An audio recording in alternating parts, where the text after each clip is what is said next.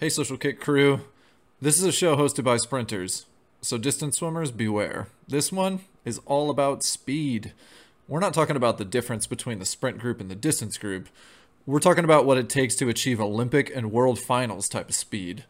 And because there are so many parallels between track sprinters and sprint swimmers, especially as swimming has progressed to adopt many of the training methodologies utilized in track and field in recent years, this conversation is about both sports. What natural talents do the top athletes possess? How do they train? What mentality do the best have to peak at the right time and win on the biggest stage? To have this conversation properly, we invited two of the best to ever do it. For the swimming perspective, a repeat guest and friend of the pod, two time Olympic gold medalist in the 50 free, Gary Hall Jr. And for the track perspective, five time Olympic finalist and world champion on the track and the voice of track and field on NBC, Ato Boldon. It was a ton of fun to talk about concepts and characteristics of speed with these guys through the lens of multiple sports. Too often we miss opportunities because we're not looking in the right place. So, hopefully, this offers you an opportunity to think about things in a new way. Here's our conversation about speed with the great Gary and Ato. And we're live. Welcome back to an episode of the Social Kick Podcast, a special episode with a really full crew today. I'm Brian Lundquist, joined by Dr. John Mullen, Luke Paddington, and some elite of elite speed in the pool, Gary Hall Jr., and on the track, Ato Boldon. Thanks for joining, guys. What's going on? Hello. I'm good, guys. Good to be with you this evening. Yeah. Well, well, guys, we've been talking about doing this for quite a while. And I think coming from a swimming background, three sprinters hosting this show, and we've talked with Gary in the past. One of the things that we've always noticed as swimmers is how um, there were elements of the sport of swimming that seemed to be perhaps trending behind track and field, or we would start to tinker with maybe some of this innovation starting with Gary, elements of how track athletes, the best of the best, are um, you know, how are they training versus some of the longer, more endurance training that we saw as swimmers, and that we found we even name in swimming our start on on the on the block after track. We called it a track start, not at Luke's age because he's too old, but at some point we started doing a track start with a foot back, and you know the innovation followed. And so we wanted to first, you know, talk some about the parallels here um, between the two sports, but also about the characteristics of what it takes to be the elite of elite speed. Not talking about NCAA finals, not talking about that that kind of knocking on the door level, but what does it take to be world beating? What is? What is the what what's common amongst the uncommon men and women that are in the Olympic final? And who better to talk to than a two-time Olympic champion and an Olympic finalist and world champion in their respective sports. So we wanted to start this conversation around identifying speed at any level, but physical attributes. So, Ato, I want to put it to you with a lens of track and field. What do you feel like are some of physical attributes or mental attributes, and are those are those important? What is important in in uh, you know forming someone who is you know elite speed? Um, yeah, I, I think if you lined up a hundred kids, maybe in at, at, at a high school level, um, if you if I if I got to spend five minutes with them, I could tell you um, who are the ones that could be on an Olympic podium one day um, by by looking at them. But five more minutes of talking to them would actually help me to sort through if my initial wave of cut, so to speak, were even accurate. And that's because yes, there's physical things I look for. Um, I- will give you a good example.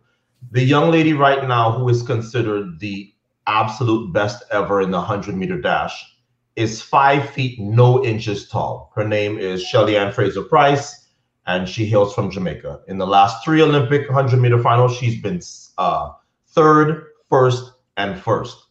And I went to UCLA. Flojo was a friend of mine, and people go, "There's no way Flojo was the best ever." But the truth is, as athletes, we all know you judge people by who has the championships. Well, she has more world championships than Usain Bolt in the hundred, and I just gave you her Olympic record. If she walked into the chat right now, you'd go, "That's the that's the fastest hundred. That's the greatest hundred meter sprinter ever." Yeah, and it's not because of her actual height; it's her proportion. So I know what proportions to look for. Wait, uh, uh, and this is gonna sound familiar to you guys, right? Wingspan, hip height, all of that kinds of stuff. But that's just that just gets you in the in the party, as I say. The question is, can you dance? And that's when we get to the part that for a lot of them separate the wheat from the chaff. And that is, can you withstand the rigors of training? Are you going to quit when it gets hard? And then further to that, when you are in that pressure cooker called the Olympic final, are you going to wilt? Or like my man Gary here, are you're going to be like, you know, sh- you know, shooting air guns at the at the at the water because you are literally ready for this moment. And you hear this word crazy thrown around a lot. The fact is that I separate Olympic athletes from what I call civilians. The civilians are sitting in the stands and they're like, "Oh shit. How is that how are they dealing with that pressure? How are the eight people lining up with the world completely stopped right now watching them. How are they dealing with this? And the reality is, you have to have what we put our bodies through and put our lives through for a man that maybe standing on an Olympic podium means you have to be a little bit crazy. So it's not something that I think people who have been on an Olympic podium like myself, we, we don't see that as a as a bad thing. That's a badge of honor. So yes, there is a, a, physical component to it, but man, there's so much more is is is above the neck. Gary, what comes to your mind uh, when you think about physical attributes or things that are innate? In swimming, the uh, the best sprinters tend to be taller, uh, long longer levers. Um, whereas in, in, in, in track and field, I, to add to, I mean, Usain Bolt, I think is an exception in, in, that he's very tall, but a lot of the best sprinters are, are, are compact and powerful. Um, this example that he was just pointing out. Uh, in, in, swimming, it's uh, the opposite. Uh, the taller swimmers uh, tend to gravitate toward the uh, sprints. It's um, you know, uh, weight to strength ratios. the more water you're able to displace, uh, through those longer levers, uh, legs and arms, uh, the more you're able to achieve a planing uh, type of effect. Um, so those are the typical, uh, the, the, physical. And then, you know, when you talk about talent in the sport, Ian Thorpe had like a size 18 shoe. I call that talent. You know, that's just a natural born. I mean, it that's I'd rather have size 18 shoe than webbed fingers honestly, if you're looking for an advantage. That is flippers. I mean, look at how many master swimmers use zoomers. That's not even, with the extension, a size 18. That's not as big as Ian uh, foot. So, you know, big feet, big hands, uh, huge advantages uh, in, in, that physical attribute. Um, but Ato's absolutely right. Um, you know, that what, what makes or breaks uh, is, is what's in the heart and in the mind. Uh, and, and um, you know, when you get to uh, crazy is a good word, uh, unorthodox, outside of the box. There's a lot of different terms that um, you know sprinters, you know, uh, tend to be labeled. Um, you know, a lot of them have walked to the beat of their own drum, independence. Uh, that pressure cooker situation in the Olympic finals, it, it, it takes someone who, who, who uh, is not immune to fear. Uh, they experience it, but most when, when he's talking about uh, with the norm, most people when they see a fire or danger, they run from it. I think it takes a mentality to run toward it. You know, there, there's a, a, fearlessness in, in these uh, individuals that excel at that uh, level, that, that pressure situation. Guys, is this is this speed born uh, that's why I want you to tell me your origin story because um, I just read today that Hasely Crawford, the 97.6 gold medalist, started track when he was 17. I read that Ben Johnson moved to Canada when he was 15 and went under Charlie Francis. You moved to the States. Uh, you left the best high school in the world to go to the States um, the, the, high school that produced two of the fastest swimmers that Trinidad and Tobago's ever seen, and right. and only recently the second fastest 100 meter runner by 0.01. Anyway, um, tell me your origin story because Ato was a soccer player when I knew him. He was this big time soccer player that I knew, and when I heard that he was a track guy, I was like, what? What did what happened at 14? What did they see in you? Was it a conversation they had and they saw your mind or they saw your body? What what was it? Um, you, would have to ask him, but but I think I got discovered in New York City. I moved here at 14 and had no no intentions whatsoever of, of, of doing anything uh, in track and field. I had tried track and field. Um, I had tried to sprint back um, between the ages of like maybe I don't know tw- 10 to 13 um, back in Trinidad and had very little success. But the truth is, I look at myself now and I go, yeah, my athletic g- gifts came late. So to answer your question, Luke, yes, that that um that DNA, that ability, it's in there. Some people discover that it's in there, other people do not. Some people end up being, you know, hedge fund managers and and it's in there. But a lot of us get discovered because somebody sees something in us that maybe we don't even see in ourselves. My uh this is this is this is funny to me still. My neighbor when I was 8 or 9 saw me playing soccer with the other kids and went to my father and said, Your son has the ability to be a world beating sprinter. He was a track and field guy. And my father must have laughed for about 10 straight minutes. He was like, like, my little son is so is like he's thin and he's skinny because he had this image of you know you had to be like this to be a world class sprinter. My father could not connect what he was seeing as you know a little young thin uh, kid, you know, running up and down a hill in Trinidad to world class stardom. Well, that that's okay, but it was in there, and all it takes is for somebody to see it in you. And I, I think every, I think all of us um, who have been, you know, at a world championship, at a world championships or on an Olympic podium, realize that maybe even before we were sure, there was somebody that was pretty sure that what they saw in us was real. And for me, that's uh, an Italian guy called Joe Trupiano in uh, at Jamaica High School uh, in Queens, and he was convinced. He saw me put, like going down the wing, and this is you know he saw me at 16, and at the time,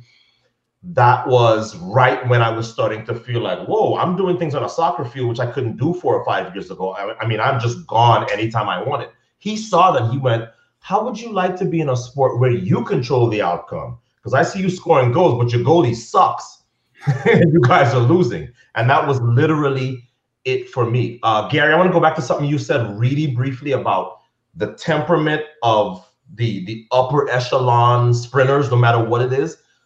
This is an example that somebody gave me years ago, and I've never forgotten it. They said, "And have you ever watched uh, horse racing?" I said, "Sure, I watch horse racing." He said, "You ever see sometimes when they're loading those horses in at the Kentucky Derby, how do those how do those uh, how do those horses how do they do they do, you know do they prance a little bit? Like do all of them just you know respectfully get into the to those uh, get into that starting gate or do some of them have an attitude? They go in there like you know like i'm not ready to go yet.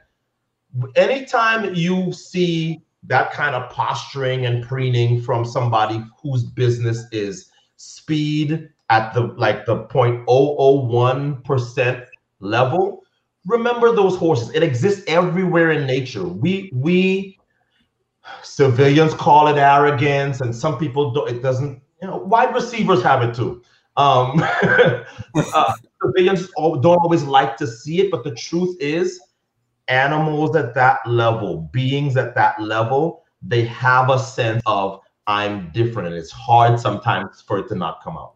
Ato, 2000 games, Olympic Village, Trinidad House you and I had a conversation for like half an hour on the balcony. It was a week before your 100 meter final.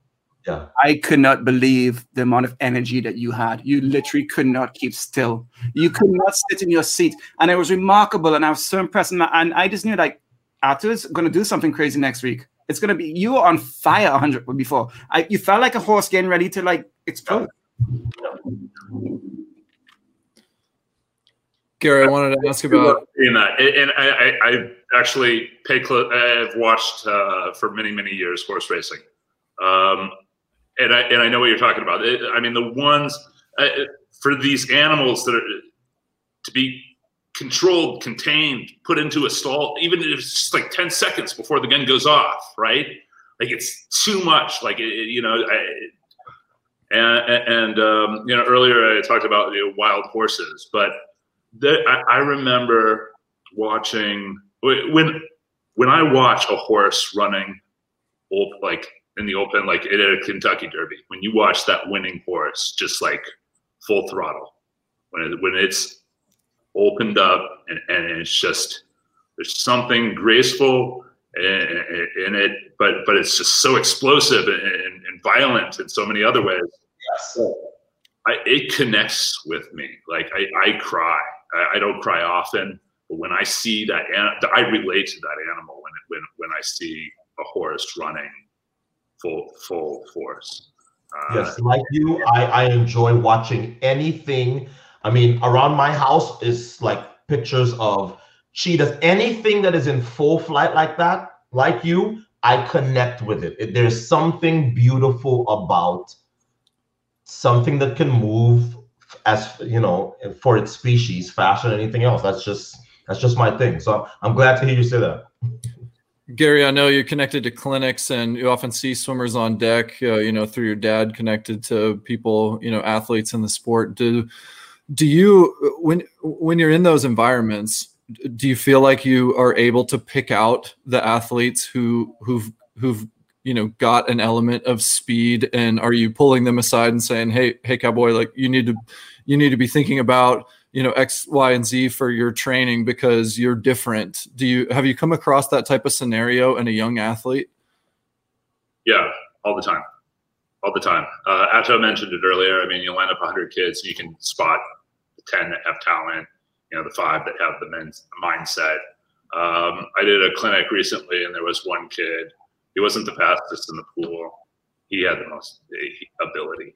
Like he he, he could he could do it, and um, you know, and, and and I did. You know, I have to do it privately, right? Like respectful of all the other swimmers there, but like I, I you know, leaving the pool one evening, I, I pulled him aside and I was like, "You need to keep swimming. You're really talented, more than you know."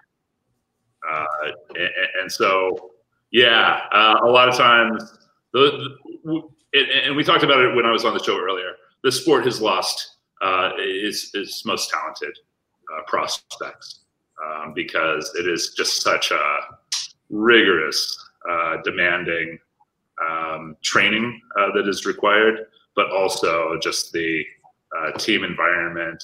Um, it, it, yeah, um, it, it's not con- conducive to those with the proper mindset to be uh, the fastest. Yeah, obviously, talent ID is a popular topic, and I think every sport and a lot of sports are getting more towards looking at the stats, trying to measure certain variables to identify which athletes are going to be the next up and coming ones. You guys kind of explain it differently, more of like a holistic feel or holistic view of it. How do you think you guys could identify these things or can you teach other people and coaches how to identify young talent? Maybe Ato i don't know if i could because i am not even sure what i i'm not even sure if i could quantify or explain in great detail what it is that i see when i see a young uh, kid running and i go yes absolutely i'll give you an example um. I always said I never wanted to coach. And I moved to Florida and I saw the talent here and I said, man, there's a lot of talent being wasted. Um, because I felt like um, there was just there was an abundance of talent, but the talent was actually better than the coaching. So I kind of got dragged kicking and screaming into coaching and literally put two young girls from the city where I live, Miramar, Florida, onto the all-time high school list um, in the 100 meter dash. First, so she has the one has the high school record and one's 10th.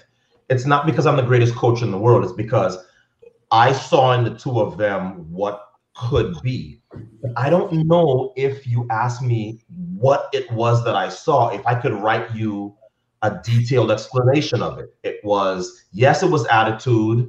And, and yes, I was lucky to get them young enough to sort of break some of their bad habits and kind of put them in a system that was it was almost like a pro system. So it was like they were not they were not going to fail as long as they they got on that sort of uh, conveyor belt.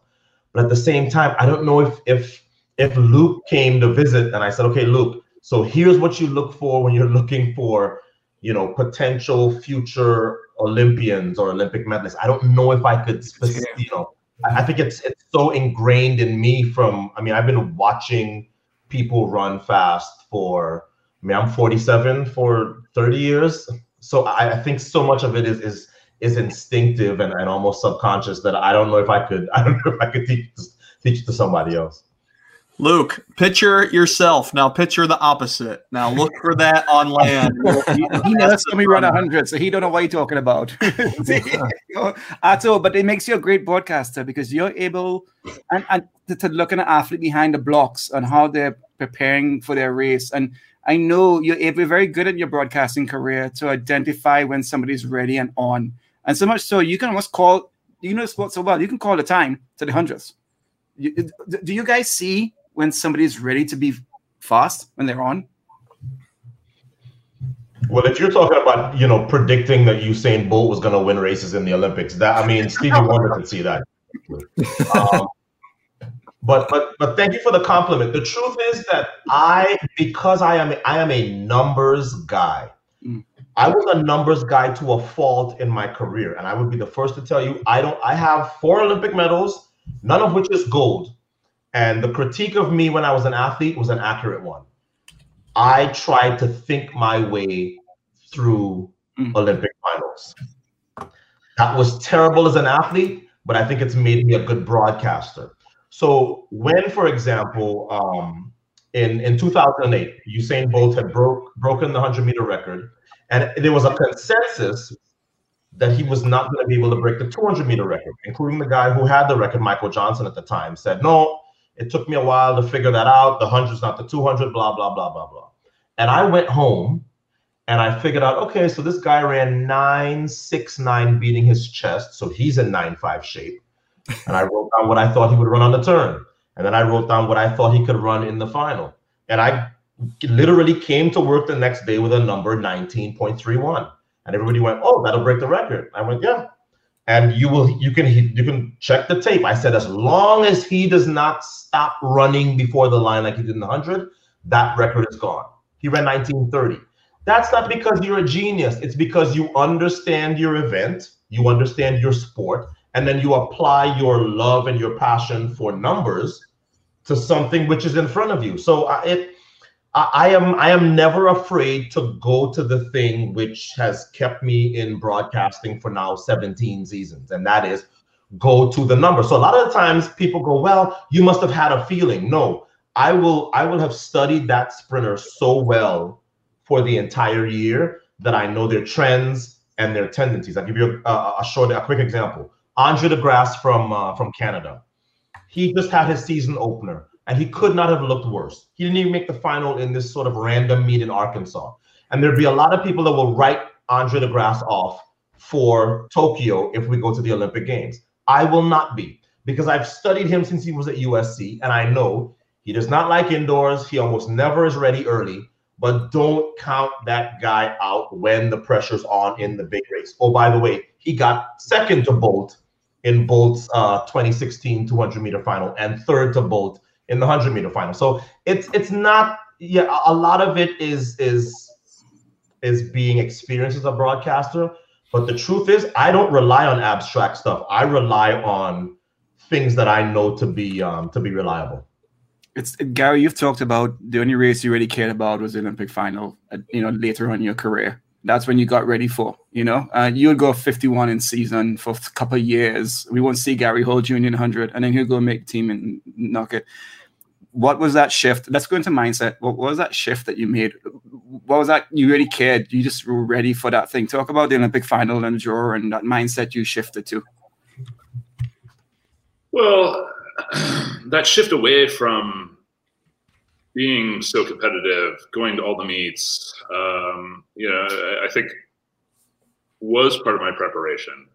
Uh, you know, that that reprieve from the intensity uh, that the sport was um, uh, allowed me to come back and, and for uh, an abbreviated period of time, let's say one year, um, I was really able to focus. Uh, it was important to uh, not be so far out of it. 51s uh, aren't that impressive, but not too far out that I could, you know, in, in a year really home.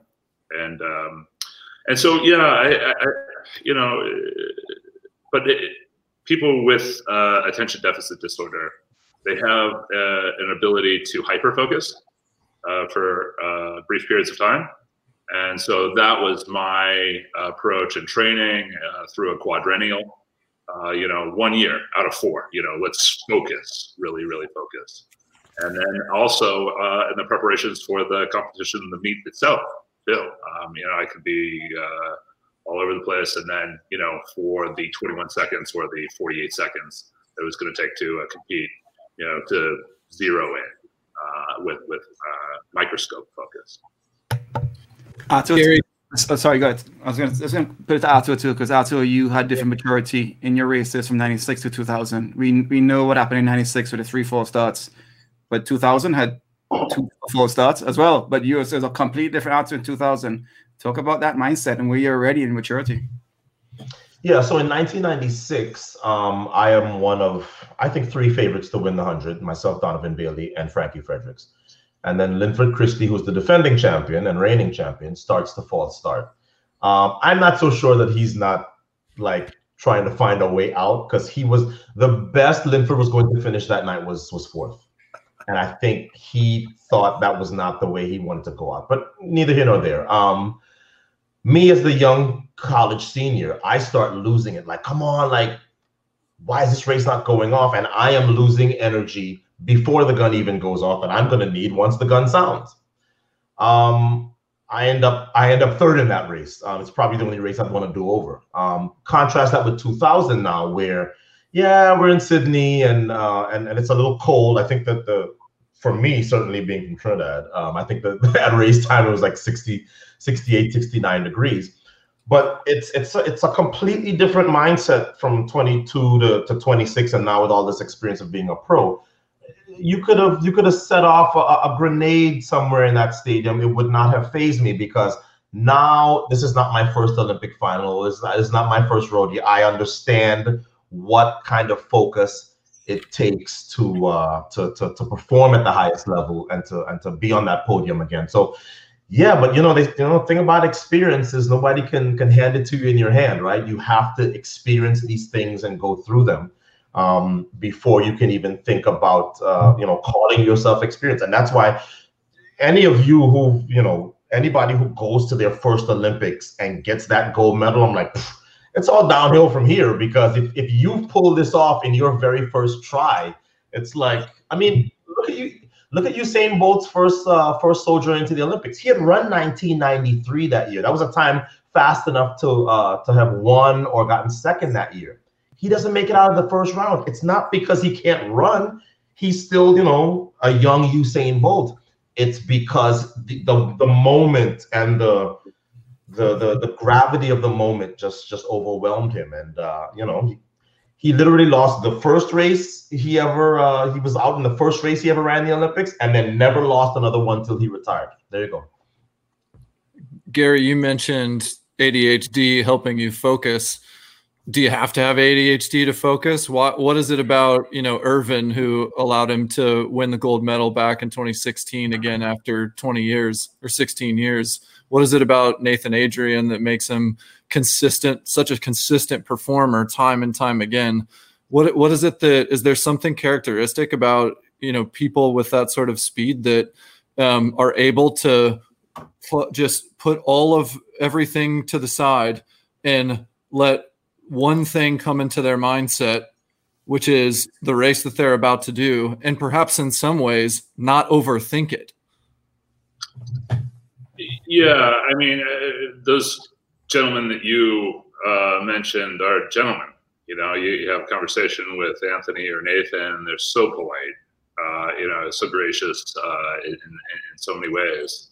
Um, but somewhere buried below, below that facade um, is a badass, right? Um, somebody who's tough as nails, um, and um, not just in the endurance of, of pain and the training uh, and dealing with uh, setbacks in, in, in a I'm not going to let this stop me type of way, but um, you know, I think that that's the common thread. I mean, between personalities, whether they're attention deficit disorder or not, I don't think that's uh, you know terribly important. But uh, somewhere below the surface, there has to be um, a, a, mean son of a bitch.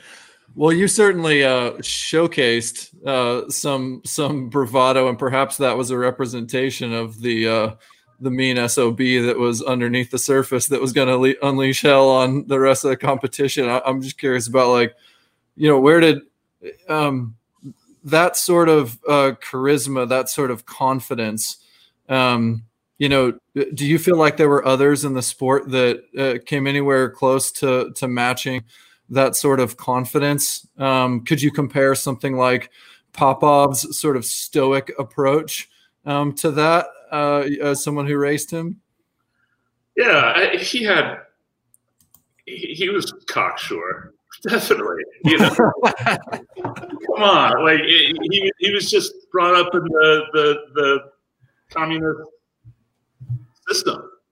It, it's just expressed in a different way, you know that, and that's you know very like the but that pride was there, yeah, definitely, and the showmanship you know, he, he, he was every bit as confident, as egotistical, or whatever. I, that's maybe an inappropriate labeling, as, as Ato mentioned earlier. Like, uh, what whoever you know, like sprinters generally have that label, which isn't it isn't fair, it isn't accurate. But um, yeah, he definitely had that. It just in, in, a different way. I mean, he was just brought up in such a different system that uh, he didn't have the freedom to express it the same way that. Uh, I chose to. You know, this is a question for Ato. Um, Usain reminds me reminded me of Gary behind the blocks. Um, you mentioned about using up all your, your energy before the 96 final, just getting annoyed with what was going on and losing it. Um, to me, when I see Usain and his antics behind the blocks, his blowing, blowing kisses and stuff, mm-hmm. that's purposeful. Did, does he and Glen Mills work on that? Because I know as soon as the starter whistle says take your marks, you Usain goes woof and he just like controls it. And Gary did the same thing. Gary was that a purposeful way. I want Ato to answer first. Purposeful way of just controlling your anxiety, your cortisol, just to save it for when it matters. Um, my generation of my generation of sprinters were were very stoic, um, more more Popov than Bolt. Um, um, I, I, I look back um, every now and then YouTube will throw up one of one of my old races, and I look at us and I go, I'm not sure that was the the, the best way to have done it. Uh, you mentioned Usain Bolt. Most of that came from Usain Bolt's confidence because if you go back to maybe 2007 when he's the silver medalist at Worlds, he doesn't really have that. He's trying, but I think the, the nerves and, and knowing that he's probably not the favorite um, doesn't allow him to be like that. In 2008, he knew he was faster than everybody else, not only in the world currently, but in the history of the world. But I think he did tap into something by by the antics before and sort of not spending any energy that he would need to actually run. So keep it very light, you know, focus on what's going on in the stands, focus on whatever your your your, your girlfriend or your mother waving at you. Those were all things which I look back and I go, if we had done that, I think we would have been uh, we would have been better off. But I, I I was in an era of real parity.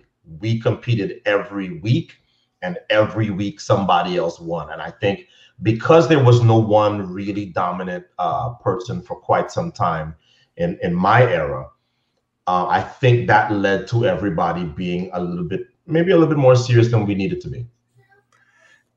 Yeah, Gary, obviously, like we've been talking about the bravado behind the blocks. I think we talked about it when we had John a little bit before. You know, is this something that, like I said, you kind of developed over the years or something that y- you think was just uh, inside you the whole time, that kind of bravado or confidence behind the block? And then maybe, Ato, I'd love to hear more about what you think looking back now. You said maybe that wasn't the right way or you'd go about it differently, what you might change nowadays.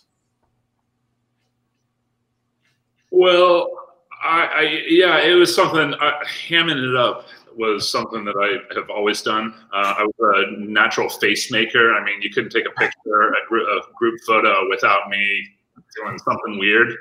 Uh, you know, like I, it was just like that was my personality, me being me, and also, and, and I was doing that whether I was favored to win or, or, or not. Like you know, I was doing that stuff in high school meets when I was not a fast swimmer at all. Like I was not going to win the race. I knew that, you know, and, and so people have cited that as like, wow, you know, he really, you know, the, the confidence to be able to make these predictions, you know, and, and, and everything like that.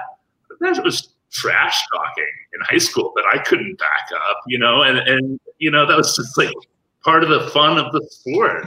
Um, so I took that to, you know, kept it in my the back pocket of my speedo up to the Olympic level and just continued to do it.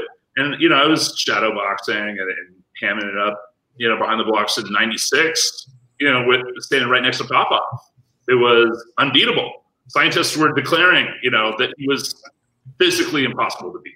You know, it, you know, and and so for me, it was enjoying the moment being present in the moment, right? Like, it, it, it did alleviate stress, um, it, as opposed to other other people that just assumed that it would have contributed because you make these predictions. You better follow up with it. Yeah, that's true. I, I understood that, but it was also in some ways alleviating the pressure.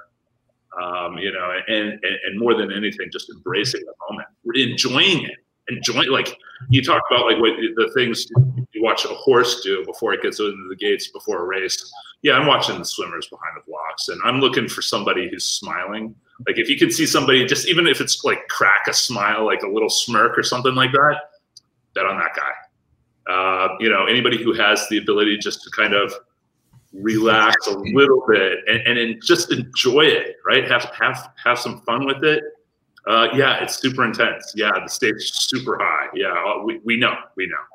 But it's the Olympic Games. You've worked your entire life to get here. Like, stop. You know, have, have some fun with it. That's Gary makes a great point. I'm telling you what he's saying is accurate, and here's and here's how I know what he's saying is accurate. I don't remember. I mean, obviously, you remember your Olympic moments, but my personal best both in the 100 and in the 200. Neither of them came in the Olympic Games. There's a reason for that. I was more Gary Hall Jr. on the circuit, right? Where it was like me and Maurice Greene or whoever, and we were same thing, kind of hamming it up. And oh yeah, we got to go kick these guys' asses and let's go. And that's where my best performances were. And then in the Olympics, it was like, mm-hmm. And the, the, the reality is, my I would say my best two or three times, certainly in the hundred, are on the circuit. They're not in the Olympic Games. I ran fast in the Olympic Games, but you have to go, go a little further down in my in my uh, in my progression to find that. So to me, that echoes what Gary's saying, and that is that you're be- being in the moment. I think is better for um, for ultimate performance. Is that natural? Is it natural? Is it, be, is it natural to be able to calm down and be uh, be loose in the those peak moments, or you know, obviously you've had time to reflect on your career at this point. Do you think that um, if you had you know the immediate reflection early on in your career, that you know, can you learn it? Can you practice it, or is it just innate? I think you can. I, you know, you know what the most important thing is it's to not be something that you are not. And the reality is that I am not that serious of a guy. But if if if we sat down and watched my Olympic finals, you wouldn't think that. You'd be like, "Whoa, I'm gonna like cross the street when he when he's if he's walking towards me."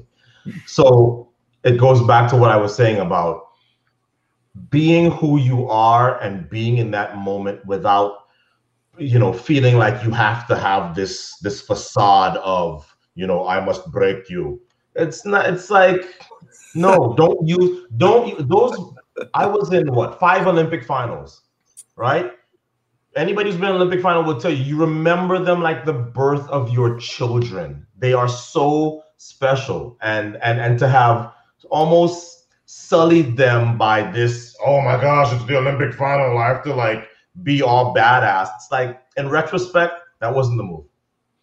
That's the key there. Ato, you're 22 years old. For those who are not watching, in 1996, Ato was 22, and Trinidad had won one gold medal ever in his entire Olympic history. And the entire country said, This is it. He's still on the blocks to win the second gold medal ever. And you lost by, you had that job interview that you failed. You Yeah, had, a world record you had no idea about track, no idea. And they, they, kept- they said you failed over bronze and you lost by how much? How you can't prepare for that at 22 year old. You only get that from experience or on like it's experience, it's maturity, and it relies on good backgrounds, good coaching, good family, good grounding, and good teammates who might write the hammer of of, of um justice on your bicep before you win bronze in Athens. It requires that stuff, it doesn't it, guys? Seriously. Like George Bovell, yes. I, I, I will. I want to say, yeah, the, the, the experience is is uh, it, it's necessary. Um, but I had a really unique uh, upbringing. My my father was, world swimmer of the year twice, ten world records. It is uh, top level. No pressure. he went to the Olympics three times, and and the individual gold medal evaded him. He won two silvers and a bronze, Wow. and he was favored to win multiple races in, in each of those games. And uh, as a child, I remember watching him behind the blocks, and he was just frozen. You could see it in his face. Uh, and, and the leg bouncing, the knee bouncing up and down, you know, as he's sitting there, and his face is white. And, you know, it, it, it, similarly, he, he was, you know, accused of, of failing, you know, with, with two silvers and a bronze. And I was aware of that. I, I mean, before I could articulate, I think that there was a lesson uh, in, in my father's experience and seeing and- and knowing what he did to prepare himself. You know, his coach had him do something like 10 200s butterfly before the finals of his, uh, you know, just to try to get out the nerves because he was so like tense and, and just like. I I'm didn't a, I'm not a swimmer, but that seems excessive. That's like 10 miles, that's all. That's like 10 miles all out. like 10 200s, but don't don't freak out. Like don't look like you've seen a ghost. Like you Yeah. know. Like, Yeah. and, and and I think that's why his advice to, to me was have fun. Yeah. Yeah, I guess like individually, experience can be gained different ways. Obviously, for a lot, it's in the moment, doing, going to those things. But like Gary's saying, perhaps getting experience from seeing from others, and some people can internalize that into um, actually that full experience, and then translate it into things they haven't even been to. So I think, like you guys are saying, everyone's a little bit different. You have to be able to do what is natural to you, and sometimes it comes quicker than others, whether it's mental maturity or physical maturity as well. Let's Absolutely. let's get into a bit of training. So, Ato, I mean, sorry, Gary, I posted a little flashback saying, you know what, um, track guys, they they don't train like mile guys. They don't train for the mile. Mile guys, Ato, is like a marathon for you, right? So like, I'm like, you saying isn't train for the marathon. No. Um, talk to me about how you train Briana right now. Briana, who doesn't know, is one of the fastest um, under 18s ever. She's, I think, and now one of the fastest in the world. Um, how Fastest you, how ever. train? How did you train? I, I think track has so much to teach swimming about sprinting. Um, we had a young kid on last week. Gary, he goes 21, 8, unrested, unshaved. And he's 18 years old and he warms up with 25s. That's all he does. That's his meet warm up is 25s. And we blew our mind to hear that. But I don't think that would blow Ato's mind. Ato, how did you warm up for 100? Just talk to me about where you want guys want to start? Training? Like training for the 100? You guys have think, like you said, preparation of the current athlete that uh, Ato's working with. There we go. Say again. Like Luke said, the the current training is at Briana. Yeah. What, Yeah, what her- are some of the name is standards? Briana Or, Williams. Yeah, her name is Briana Williams. She's born and raised here. As I said, I, you know, I, I got to, to Miramar, Florida in 2008 when I moved to Florida and um, discovered her and, and dis- well, I didn't discover her. She was already running well. Um, but I started I started sort of overseeing her program uh, about seven or eight years ago. So she's born here. Uh, her mother's from Jamaica, and she decided she wanted to represent Jamaica, which is rare. Usually, it's like a Jamaican um, athlete deciding that they want to come run for the United States, like Is somebody. your like mom from Jamaica? Your mom's from Jamaica? My mother's also from, from Jamaica. Yeah, my, my, father, my father's from Trinidad. My my mother's from Jamaica, so I get the best of both worlds.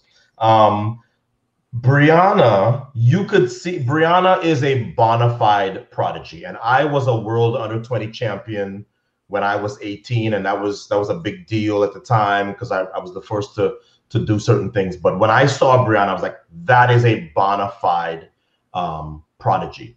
In terms of how I train her, I look back at my own training, and I think swimming has elements of this where even it, it's almost like saying for you to be a 50 meter champion, you have to be able to swim a decent half mile or quarter mile or actual mile. And that I was I was at the tail end of that sort of thinking. I can tell you that one of the things that I did when I got into the industry is I said, this doesn't make any sense.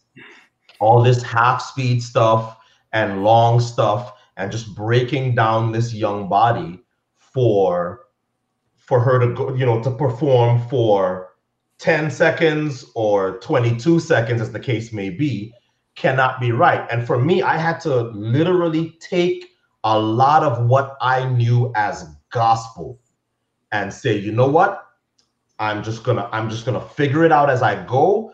I'm gonna talk to people who know more than me. I'm gonna rely on the thing that that I talked about before, the numbers.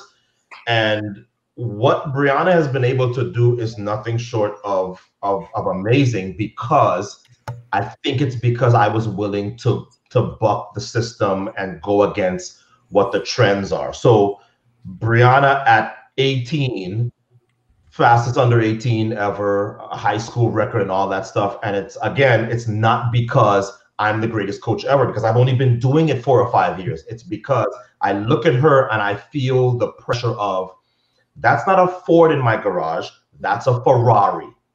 And if it's a Ferrari, you have to be a Ferrari level coach.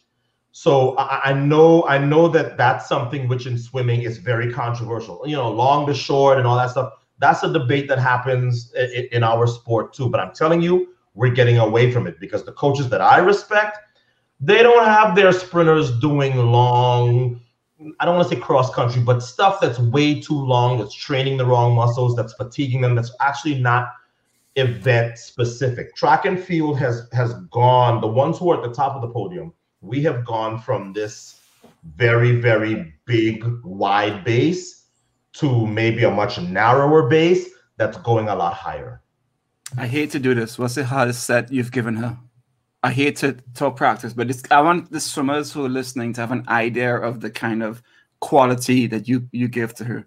And the hardest set could be literally t- ten seconds of perfect. What's the hardest set you give Briana? That okay, she so so there's a there's a workout which I did, which I I haven't modified much but it is so that in it's so in the wheelhouse of what she has to do for a living.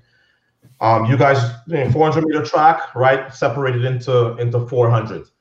She does uh, seven of those. So she goes 100, sprints 100, walks back, sprints 100, walks back. To get all the way around, it takes seven.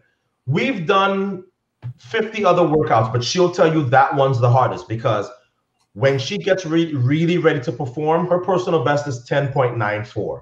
When she gets really ready to perform, she can run each of those in about 11.5 all the way around and give you 11.1 on the on the final one. How much Now rest?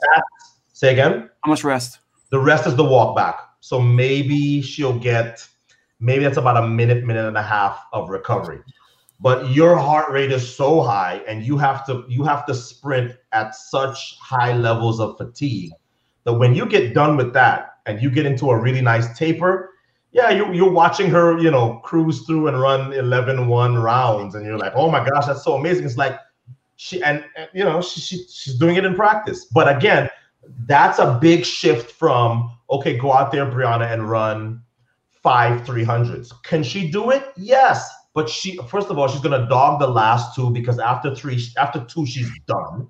And I have to remember, She's 18. I can't give her adult workout. She's just 18. She is 5'4, 125 pounds. So I have had to kind of look at what I have and try to be as good as I think she is because there's a lot of there's a lot of I, see a lot of athletes, some of her peers, quite frankly. There's there's kids that came up with her in Florida and you'll never hear their names again. And they were equally as talented because they had some coach that decided, nope, I came from the school of my sprinters are going to be able to run a good 800 and they're going to be able to run repeat quarters. And it's like, yeah, mm. sure, you can do that. And now those kids are shadows of themselves because literally you have you have emptied the tank and now they're 19 and they have nothing left.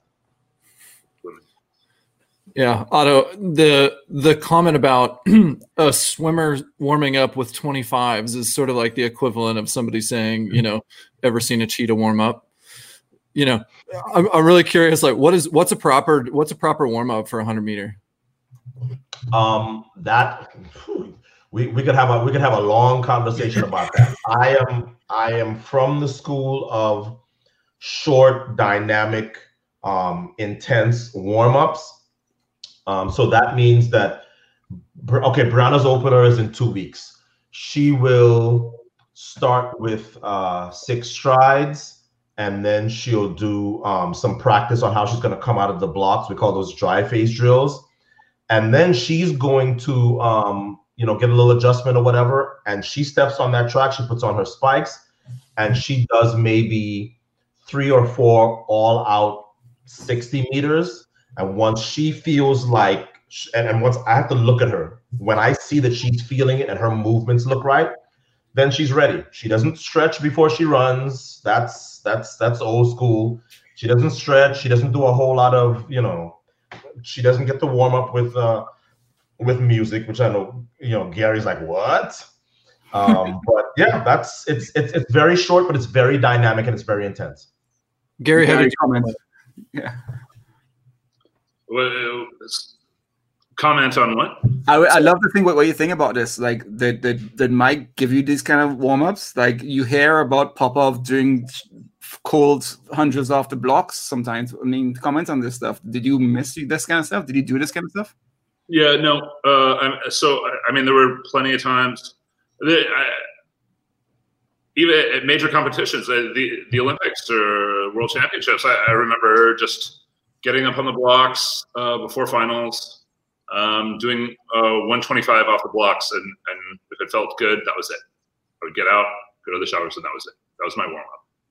So I've, I've done less than a 25 for, for a warm up. Um, eh, you, there's so much swimming done before that, and you know, you, it, it's making sure your body's feeling right, but also your mind's in the right place. But it's just feeling the water. It, it, just an explosive burst. In terms of the training stuff, um, I really really appreciate what Ato is, is saying. It's just, I, I, it was so frustrating. It's something that I was trying to, you know, talk about as a young swimmer. I didn't not, not understanding why everybody in the pool didn't matter if you were a miler or a freestyler or a butterfly or an IMer. Everybody's doing the exact same workout, and um, and I and it just I wasn't responding well to the workout, and and, and um, it was just such a, so frustrating, and it was something that I learned so much. And this is pertinent to our conversation here, uh, correlating uh, track and field and swimming mindset. Um, you know, I, I, specifically remember asking, and we talked about it in the previous episode, Coach, at 14 years old, 15 years old, Coach, why are we all doing the same workout? You know, in track and field, the sprinters aren't doing the same as the cross country guys. Right everybody's doing the same workout here in, in swimming. And I learned, I, I, made this incredible friendship and connection with Mark Foster, uh, five time Olympian from England. And uh, Mark, uh, again, a reputation as being kind of an outside the box. uh, guy, uh, uh, un- uncontrollable, maybe by you know some of the coaches and authorities in the sport. But he started training with Colin Jackson, and uh, Colin uh, and Mark both uh, have, have have since come out, but they were closeted at the time, so they had that bond in, in common.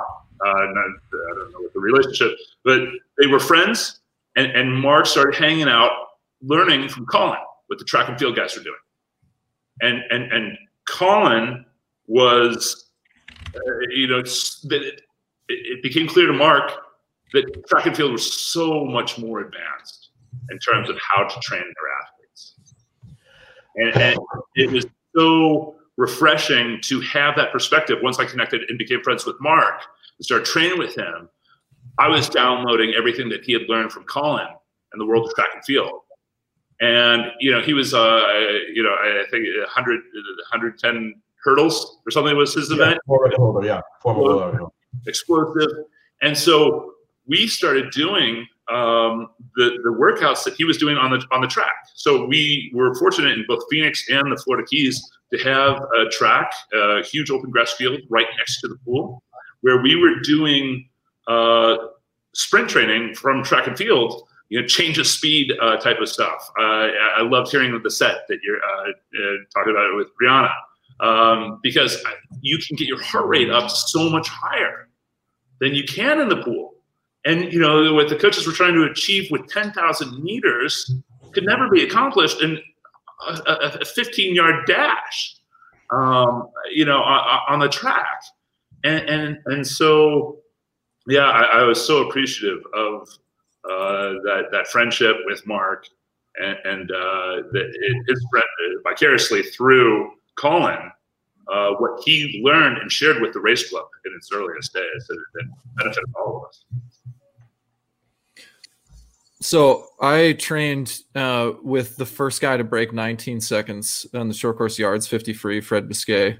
Um, he and another teammate of mine were the first guys under 21 seconds long course in the in the 50 free super suited for sure but but there's a, a mentality of those guys um, that they could see past it at the time when fred went uh, 18.7 that was uh, three tenths of a second faster than the what everyone had been stuck at 19.0 for 20 years prior um, i think it was 20 i'm wondering about what is it about sprinters specifically that break that, that break huge barriers. I mean, we've talked a fair amount about Bolt.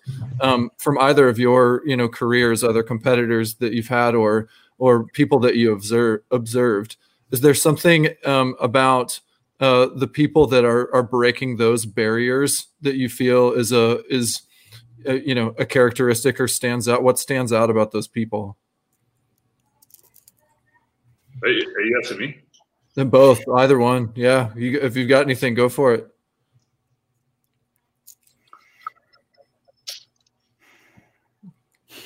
or maybe not. I'm waiting on him. I, will just say this. Um, we, we have talked about Bolt quite a bit, and um, but the truth is that I, I, think about Michael Johnson and his golden run in uh, in 1996 in the Olympic Games. I think a lot of people who have these breakthrough performances dig a little deeper, go back a little further, and you'll realize that a lot of the times they showed you a glimpse of it, and sometimes everybody didn't get the message. And here's and here's an example. In 1991, five years before Atlanta, Michael Johnson is a relative unknown. He goes to the World Championships and he runs like 20 flat. And people go, Oh, yeah, it's not a bad time and you look at the wind reading, and the wind reading is like minus 3.3. And you go, oh, wait a minute. If the world's rec- if the world record is 19.7, he just ran 20 flat into that wind. That's basically the world record. But people, again, this is my numbers. People sort of they either overlook it or everybody it doesn't become sort of a mainstream uh, um, recognition, and it just sort of gets lost. Then he runs 19.3 in the golden shoes, and people go, "Oh my gosh, this is like, who could have ever seen this coming? Well, somebody who paid attention in 1991. Usain Bolt, at 17 years old, on a chilly evening in Bermuda at the Carifta Games, which is sort of the Caribbean Junior Championships of track and field. Mm-hmm. He runs 1993. I have said I think that's going to be the, the world junior record when Christ comes back. Um, 1993 may not mean anything to, to, to your viewers tonight, but the fact is, 1993 in the 200 meters would have been second to a now grown up Usain Bolt in Beijing in 2008. Now it puts it in perspective. So he showed you a glimpse of it before if you were willing to pay attention. This is a 17 year old who ran a time that would have been second only to himself um, in the Olympics, you know, uh, uh some sometime later. So my experience has been a lot of the times if you paid attention, you would have seen it coming. Very few people just show up and it's like, oh my gosh, we could have never uh, foreseen this. The truth is that most of them will have given you some sort of an inkling before if you if you have the eye to uh, to notice it. Don't talk about the audience, guys. Talk about yourself. Ato, you sending up blocks and you knew your world record was what when you were racing it was like 984 or something, Donovan's record or what have you. Yeah. It was not yeah, it was 90, it was 94 for a while. Was that your barrier? Was like, oh, there's no way we're gonna go nine seven. Like, could you? Oh, you didn't give a shit. You're like, you know what? One day I, I might go nine six, guys. I don't give it. Like, like talk about what was your mindset on the blocks when you saw Gary, when you saw a 21-5 was the record. Like, that's not the barrier to speed. The barrier to speed is what I determine it's going to be. Was that your confidence? Ato, I mean, you your best times in 986, 984 was a world record then. Not okay. So when I sort of become when I turn professional, the world record is nine eight uh five. 985. It gets broken. It gets broken against me in Atlanta. Yeah, yeah, yeah. Um, I, I was very, very unlucky because I ran 986 four on four different occasions. Um, on two of those occasions, the world record was 984, and I ran it into headwind. So I, I ran a faster equivalent time, but that, that's that's neither here nor there. Um, we never we never looked at the world record until until 1932. When Michael Johnson ran 1932, I knew that even though that was my better event, mm-hmm.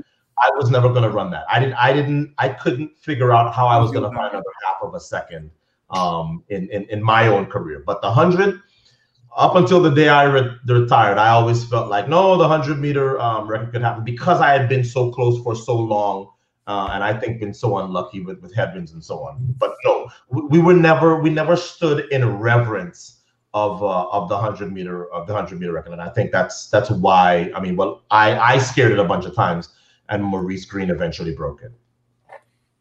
Guys, want to close it off with a few rapid fire questions. We're going to ping pong back and forth between you and Ato. We're going to start off with a question we ask all of our guests for swimming, but what is the hardest race in track and field? Uh, the hardest race in track and field is the 400 meters. Olympic gold or world record, Ato? Olympic gold every day and twice on Sunday. Gary, who is the better showman, you or Usain Bolt? Uh, two pages from the same book. um, Gary, is it true that you could kick a 15 a 50 meter underwater holding a cinder block with no breath? Yeah. Jeez. Ato, what would Bolt's best time be if he trained for the 100? What could he go? Train for the 400. What could he go? Um 42.8. The world record right now is 43.03. Okay. Ato, swimming got rid of multiple false starts, thankfully. Should track and field get rid of multiple false starts? Yeah, they, they, they did. In 2010, we went to a one and you're done. Uh-huh. Um, Usain Bolt got thrown out in 2011 out of the World Championships. Something else I predicted, and everybody said, "No, you're crazy. He never false starts." But yeah, we did. Okay. Um, what's the best track world record on the books? I'd have to say the one that's lasted the longest, and that's um, by my friend Kevin Young, 46.78 for the 400 meter hurdles. It was set in Barcelona in 1992, and everybody thought, oh, it'll last a year. Well, guess what? It's now it's now lasted a lot longer than a year. It's almost 30 years old. Jeez. Gary, who's got more sex appeal? Track athletes, sprinters, or swimmers? Uh you really put me on the spot. I was expecting like a softball pitch. Uh, you, you're asking me all the hard questions.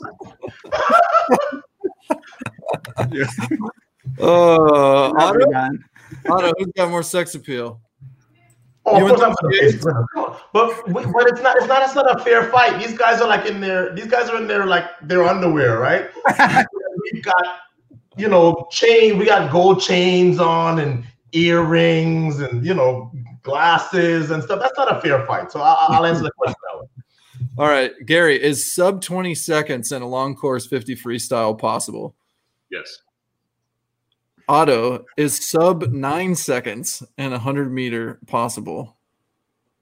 Yes, we'll all be long gone by the time it happens. Thank you guys so much for joining us. It's been fun to talk about speed and to get to chat with two elites of their sport. So we really appreciate you doing it. Um, gang, yeah, it's been a fun time. That's it for this episode of the Social Kick Podcast, and we'll see you next time. Cheers, guys. Cheers. Hey, everybody. Thanks for hanging out with us. If you're enjoying Social Kick, tell your friends about it. And be sure to tell us what you liked by leaving a comment and subscribe wherever you get your podcasts. Follow us on Instagram at The Social Kick Podcast. Please subscribe to our YouTube channel, The Social Kick.